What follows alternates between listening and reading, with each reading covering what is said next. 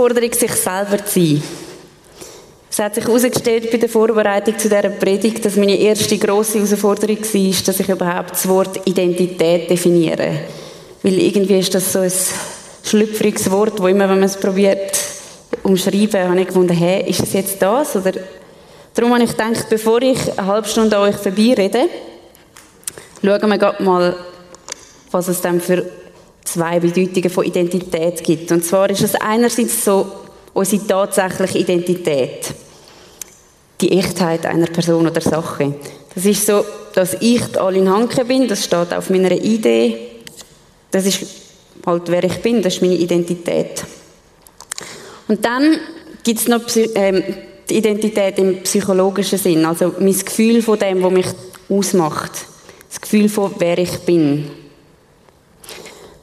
Da viele von uns nicht unbedingt damit hadern, wer sie auf ihrer Idee sind, reden wir heute vor allem über das Gefühl, das uns zentral ausmacht. Ich denke, das letzte Mal vor dieser Predigt, wo mich das Thema Identität so fest wachgehalten hat in der Nacht, war, als ich noch Teenie war. Und dann habe ich mich nächtelang gefragt, wer bin ich denn? Was macht mich aus? Und ja, wer will ich denn sein? Und gehöre ich zu den Coolen oder zu den Uncoolen oder zu den Skater oder zu den Hip-Hopper? ja. Und ich habe nächtelang so Quizzes gegoogelt, oder, wo, wo einem dann sagen, so, welches Tier bist du? Oder was für eine Farbe hat deine Persönlichkeit? Oder welcher Stil spiegelt dich am besten wieder? Äh, das ist eher frustrierend gewesen, vor allem dann, wenn das nie das wieder gespiegelt hat, was ich in meinem Schrank hatte. Und sowohl mein Sackgeld als auch mein, Stil, äh, mein Sinn für sehr beschränkt war. Aber Identität ist nicht nur in unserer Teenie-Phase ein grosses Ding, sondern es begleitet uns das Leben lang.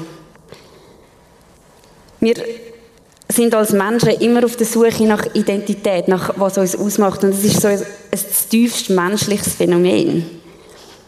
Eine Katze fragt sich nicht, wer sie ist. Die hat keine Midlife-Crisis, wenn sie mit zwölf immer noch das gleiche Katzenbettchen hat. Ein Hund jagt nicht seinen Schwanz und hört nachher plötzlich auf und ist, bin ich der Jäger oder der Gejagte? Und bin ich überhaupt ein feiner Hund? Das ist einem Hund gleich.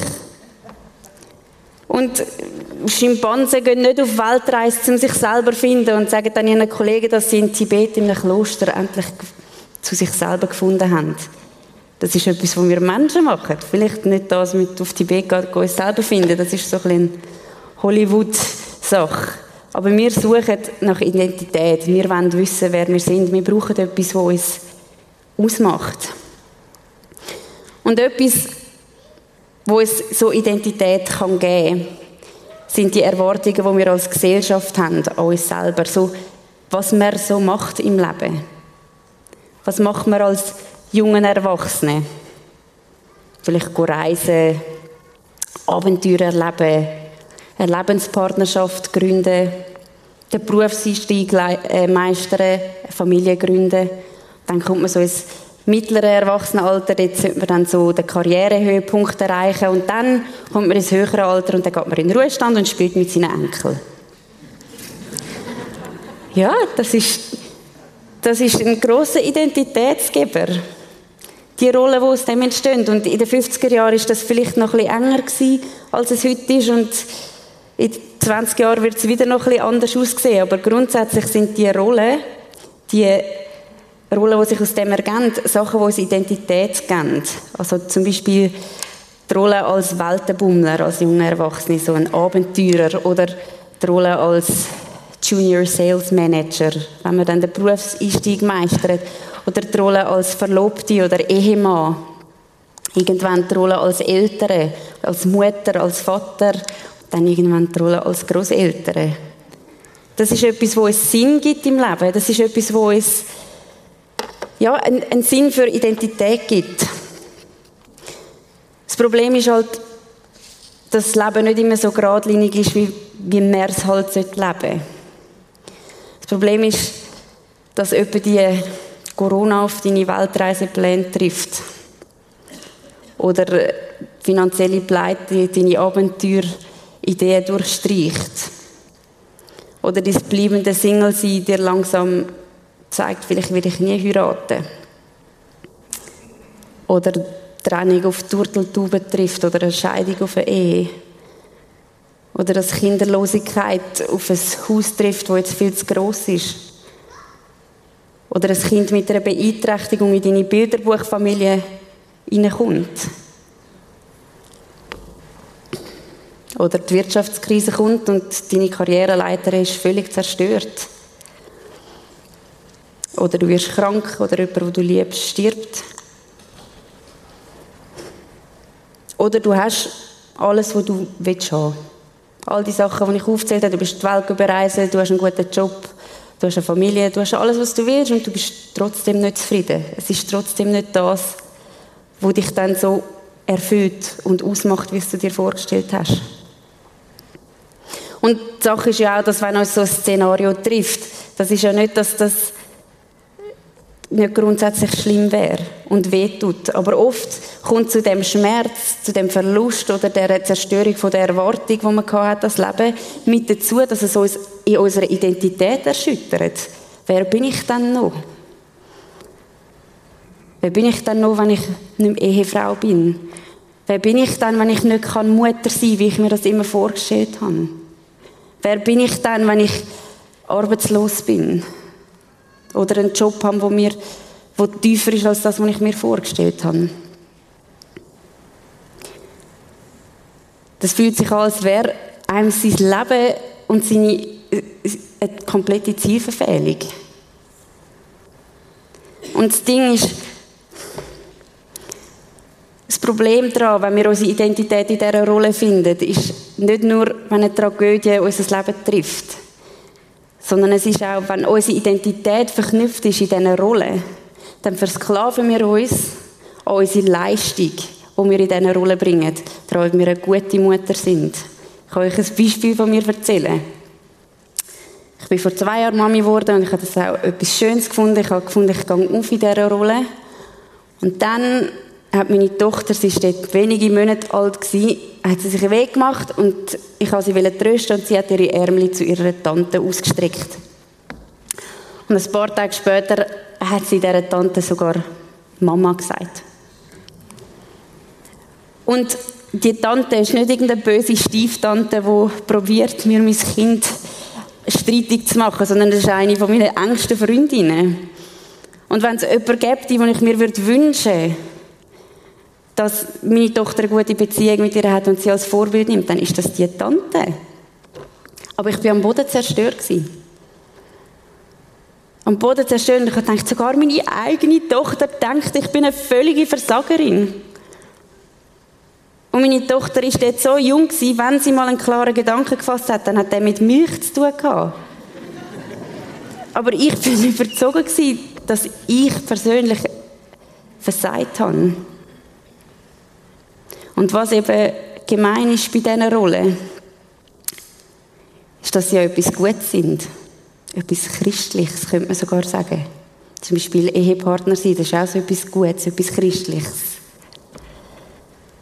Bis man dann eben seine Identität auf die Rolle setzt und der Erfolg von deiner Ehe plötzlich dich ausmacht. Und dann wird plötzlich jede Auseinandersetzung, jeder Streit, jeder Höger im Weg, jede Thematik, die man daran arbeiten muss, zusammen, weil sie halt nicht von Natur aus perfekt ist, wird dann zum Zeugen von deinem ganz persönlichen Versagen. Ich habe das ganz fest gemacht am Anfang meiner Ehe. Mein Mann sagt, bis in die Spätmitte, aber ich bin noch lange verheiratet, darum hoffentlich, darum es der Anfang. Es hat mich so erschüttert. Es ist mir fast peinlich zu sagen, aber es hat mich so erschüttert, wenn es meinem Mann aus welchem Grund auch immer nicht gut gegangen ist und ich mit meiner reinen Präsenz als seine Ehefrau nicht habe besser machen konnte. Ich habe ihm jegliche Männergrippe. So.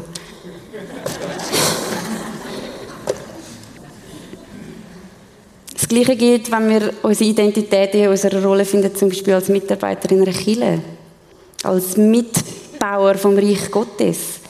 Wenn das Plötzliche wird, wer mich ausmacht, was mir Wert gibt, dann wird eine neue Person im Team oder eine Veränderung oder eine kritische Rückmeldung, nimm das, was eigentlich ist, eine Herausforderung halt, sondern ein persönlicher Angriff auf dich. Und es wird zum Quell von Hässlichkeiten und von Selbstmitleid und von Selbstzweifel, von Boshaftigkeit manchmal sogar. Es gibt meistens zwei Reaktionen. Entweder man sagt, man geht auf sich selber los und sagt, hey, sorry, ich bin doch, ich bin doch gar nicht wert. Oder man geht auf den anderen los, weil was für ein grausamer Mensch greift dann jemand in seiner tiefsten Identität an?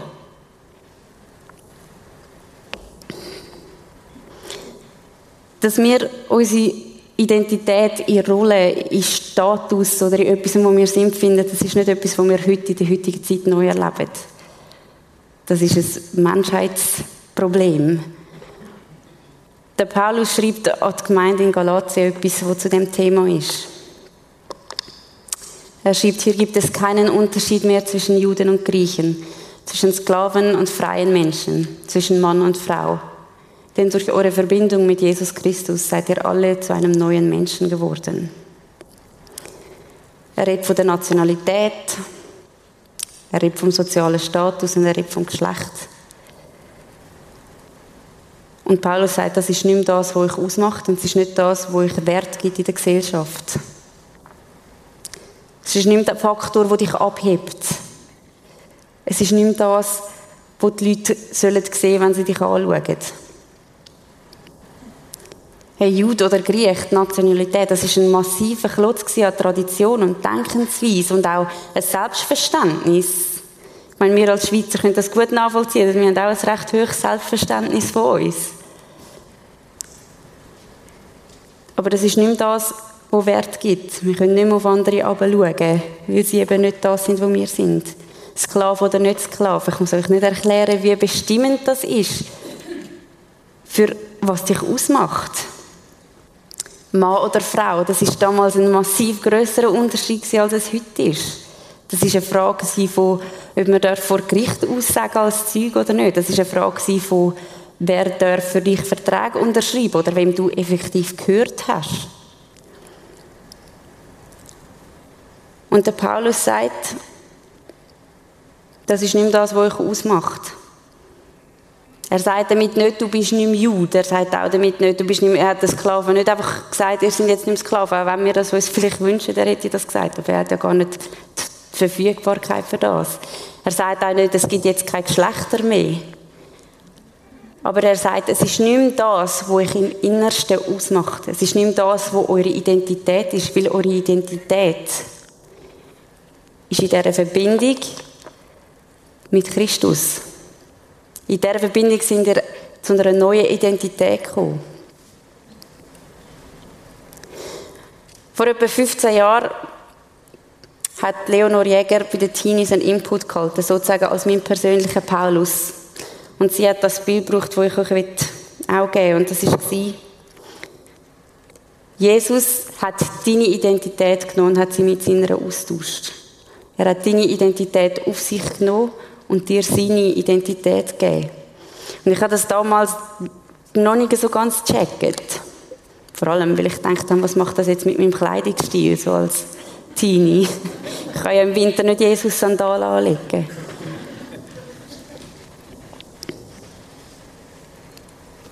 Aber das ist, wer wir sind. Wir haben eine neue Identität in ihm. Ich habe vorher so viel von Rollen geredet und von Erwartungen im Leben. Aber das ist nicht das Einzige, wo uns eine falsche Identität geben kann. Es kann auch sein, dass unsere Identität auf etwas beruht, was uns passiert ist. Etwas, was uns jemand über uns selber gesagt hat oder wir uns selber ständig sagen. Vielleicht gibt es Leute, die sagen, meine Identität ist Zerbrochenheit. Meine Identität ist, ich bin nicht gut genug. Niemand nimmt mich wahr ich schaffe das eh nicht. Ich mache nur das, was ich eigentlich gar nicht will und ich schiebe all von mir weg, die mich eigentlich lieb haben. Ich habe nicht genug, für mich lange es nicht. Weil das Ding ist, wenn uns jemand lang genug sagt, dass wir das sind, und es ist egal, ob das jemand in unserem Leben oder wir selber sind, dann fangen wir das an glauben. Und wir fangen das so leben. Wenn uns jemand lang genug sagt, wir wertlos sind, werden wir es akzeptieren, wenn uns Leute so behandeln. wir uns lang genug sagen, wir sind nutzlos, dann werden wir einfach da stehen, wenn unser Leben aus der Fuge äh, geht und sagen, ich kann nichts machen, ich bin halt so. Und wenn du das in dir selber erkennst, dass das ein Teil ist von deiner Identität, dann gibt es Hoffnung für dich. Weil Jesus hat alles gemacht, damit das nicht mehr deine Identität muss sein. Er hat alles gemacht, dass du seine Identität kannst annehmen kannst.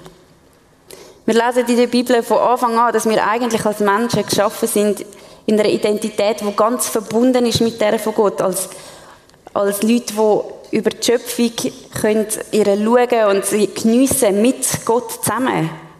Und wir lesen aber auch in dieser Bibel, wie wir es immer wieder nicht schaffen, wie wir immer wieder in Zerbrochenheit fallen, wie wir immer wieder unser Ziel verfehlen, immer wieder andere ausnutzen, andere hintergehen, andere umbringen.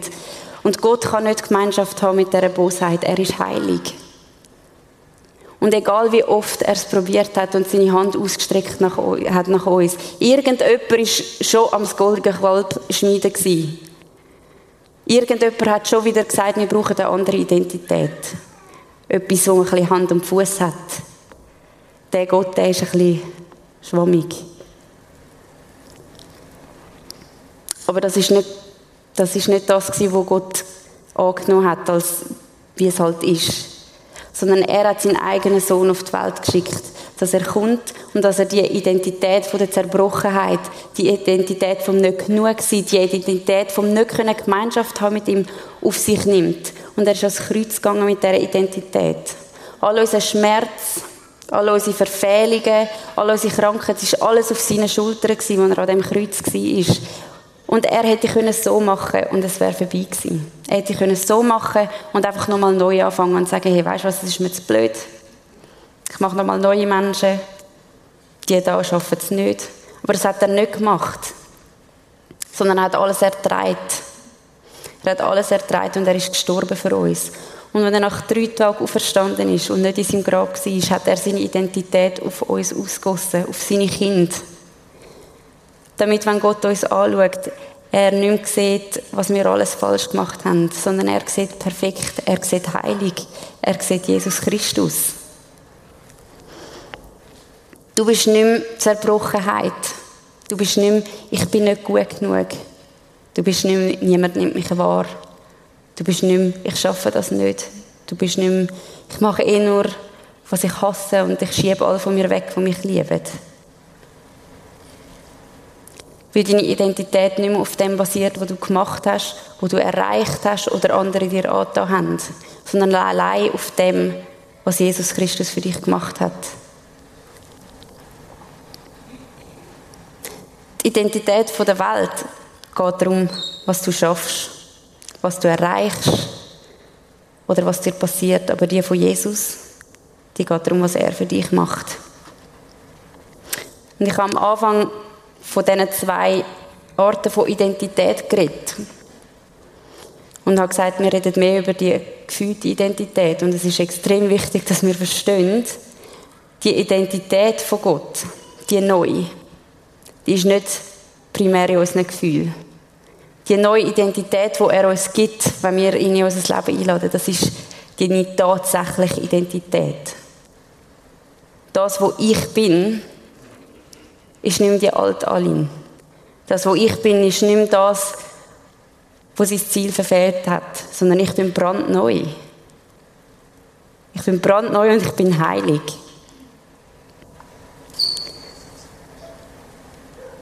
Und unsere Identität in Christus ist eben Freiheit.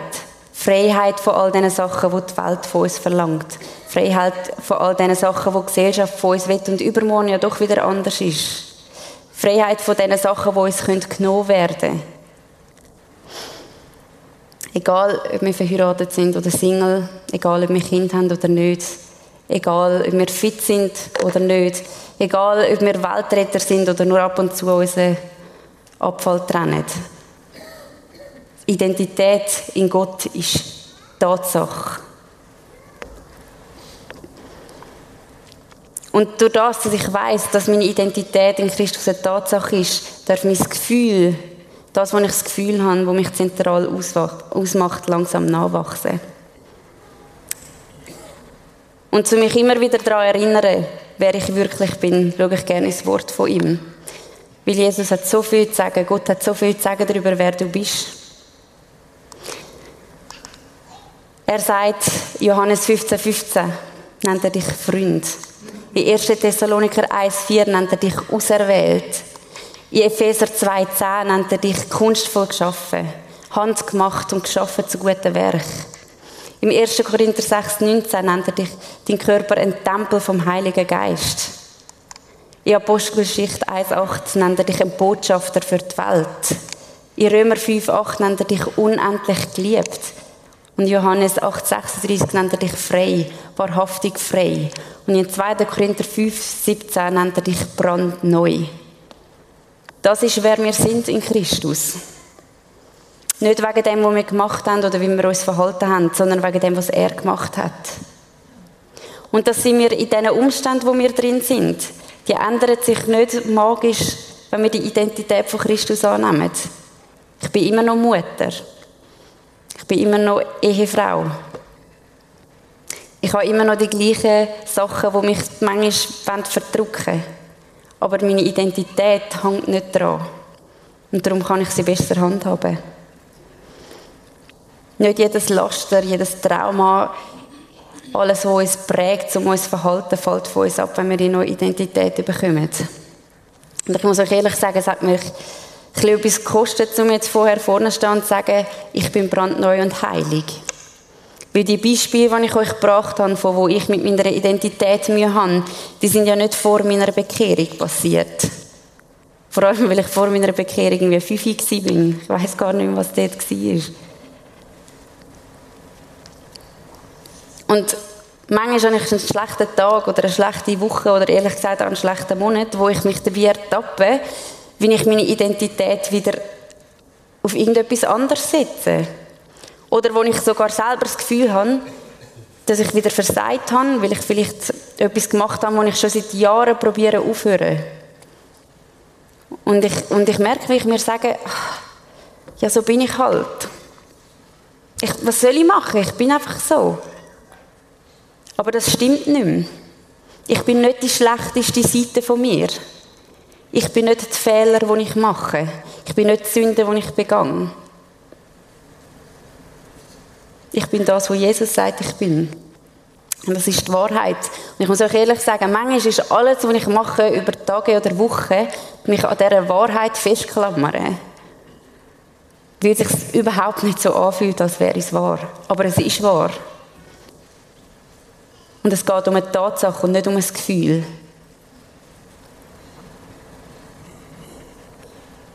Und jetzt kommen wir zu der Herausforderung. Gell, ist komisch. Ich habe auch gemeint, sie sei schon vorher vorbei. Aber die Herausforderung, die ich sehe, ist, dass ich alles habe. Ich habe alle Freiheit.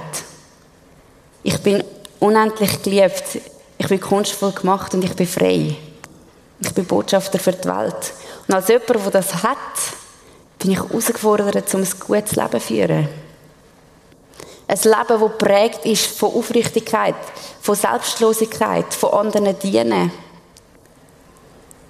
Wie begegne ich den Menschen als jemand, der all das ist und all das hat? Jemand, der all das ist und all das hat, der gibt sein, sein, sein Verhalten Jesus an, jeden Tag. Und das ist jetzt vielleicht ein, ein beklemmendes Gefühl in dir rein. Ich habe ein beklemmendes Gefühl in mir rein beim Schreiben von dem. Und es gibt mehrere Gründe für das. Ich glaube wirklich fest, dass viele von uns Christen immer noch tief unten das Gefühl haben, dass wir uns die Identität verdienen müssen. Ich habe es ja jetzt gerade gesagt. Ich habe ja gesagt, ich muss ein gutes Leben führen, wenn ich das habe. Ich muss es ja gleich verdienen. Aber das stimmt nicht. Dass wir jeden Tag unser Leben Jesus hingehen und uns in unseren Handlungen fragen, was er machen würde und was wir machen als das, wo wir sind. Das ist nicht, weil wir Gott irgendwie besänftigen müssen.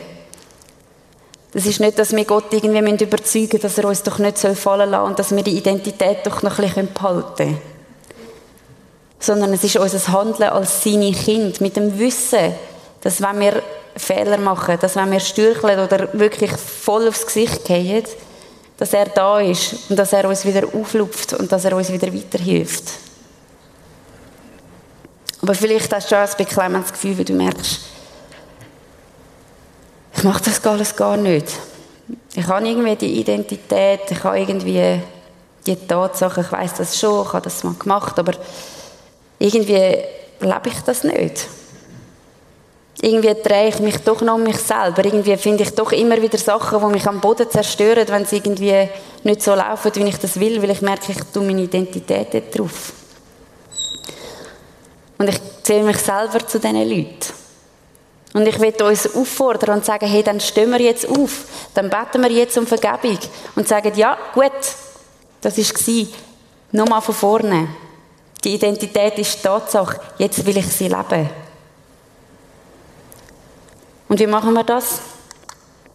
Wir machen es von einem Moment in den nächsten. In Kolosser schreibt der Paulus, alles, was ihr sagt und alles, was ihr tut, soll im Namen von Jesus, dem Herrn, geschehen und dankt dabei Gott, dem Vater, durch ihn.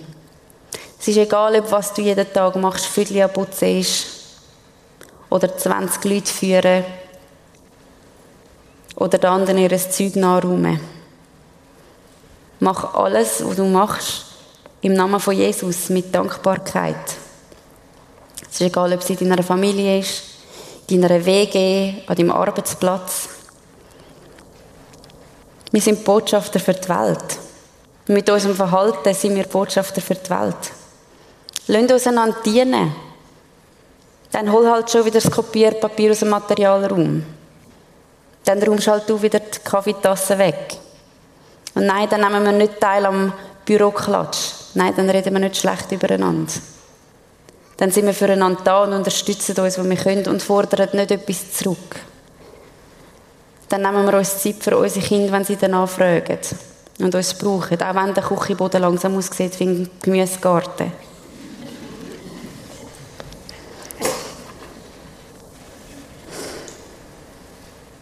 Dann behalten wir unsere Nachbarn im Blick und im Gebet und fragen uns, brauchen sie etwas von euch?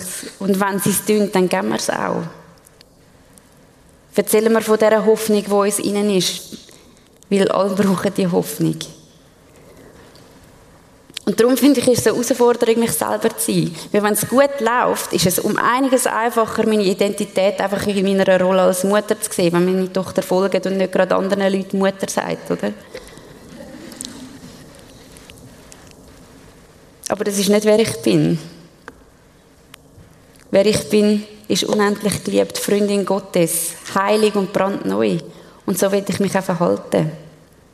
Und in all dem inne möchte ich euch etwas mitgeben. Und das ist, dass Gnade vom Herrn kein Ende nimmt. Sein Erbarmen hört nie auf und ist jeden Morgen neu. Gross ist seine Treue. Egal, wie oft du dich noch dabei verwünschst, wie du gerade deine Identität in etwas anderes gesetzt hast. Egal, wie oft du merkst, wo ich handle gerade anders. Seine Gnade ist jeden Tag neu. Frag um Vergebung und fang wieder an. Er hat unendlich Vergebung für dich und Erbarmen und Gnade. Und vielleicht sitzt du da und das sagt dir jetzt alles gar nicht, weil deine Identität ist nicht in Jesus. Dann will ich dir sagen, du bist bereits jetzt unendlich geliebt von ihm. Und er ist nur ein Gebet weg von dir. Und er wird nichts lieber, als dich befreien von dieser Identität, die gefesselt ist an das, was du leistest oder was dir passiert ist. Und er wird dir eine neue Identität geben, die nicht darauf basiert, was du schaffst oder nicht. Ich will noch für uns beten. Jesus, ich danke dir, dass du alles gemacht hast, damit wir eine neue Identität haben können.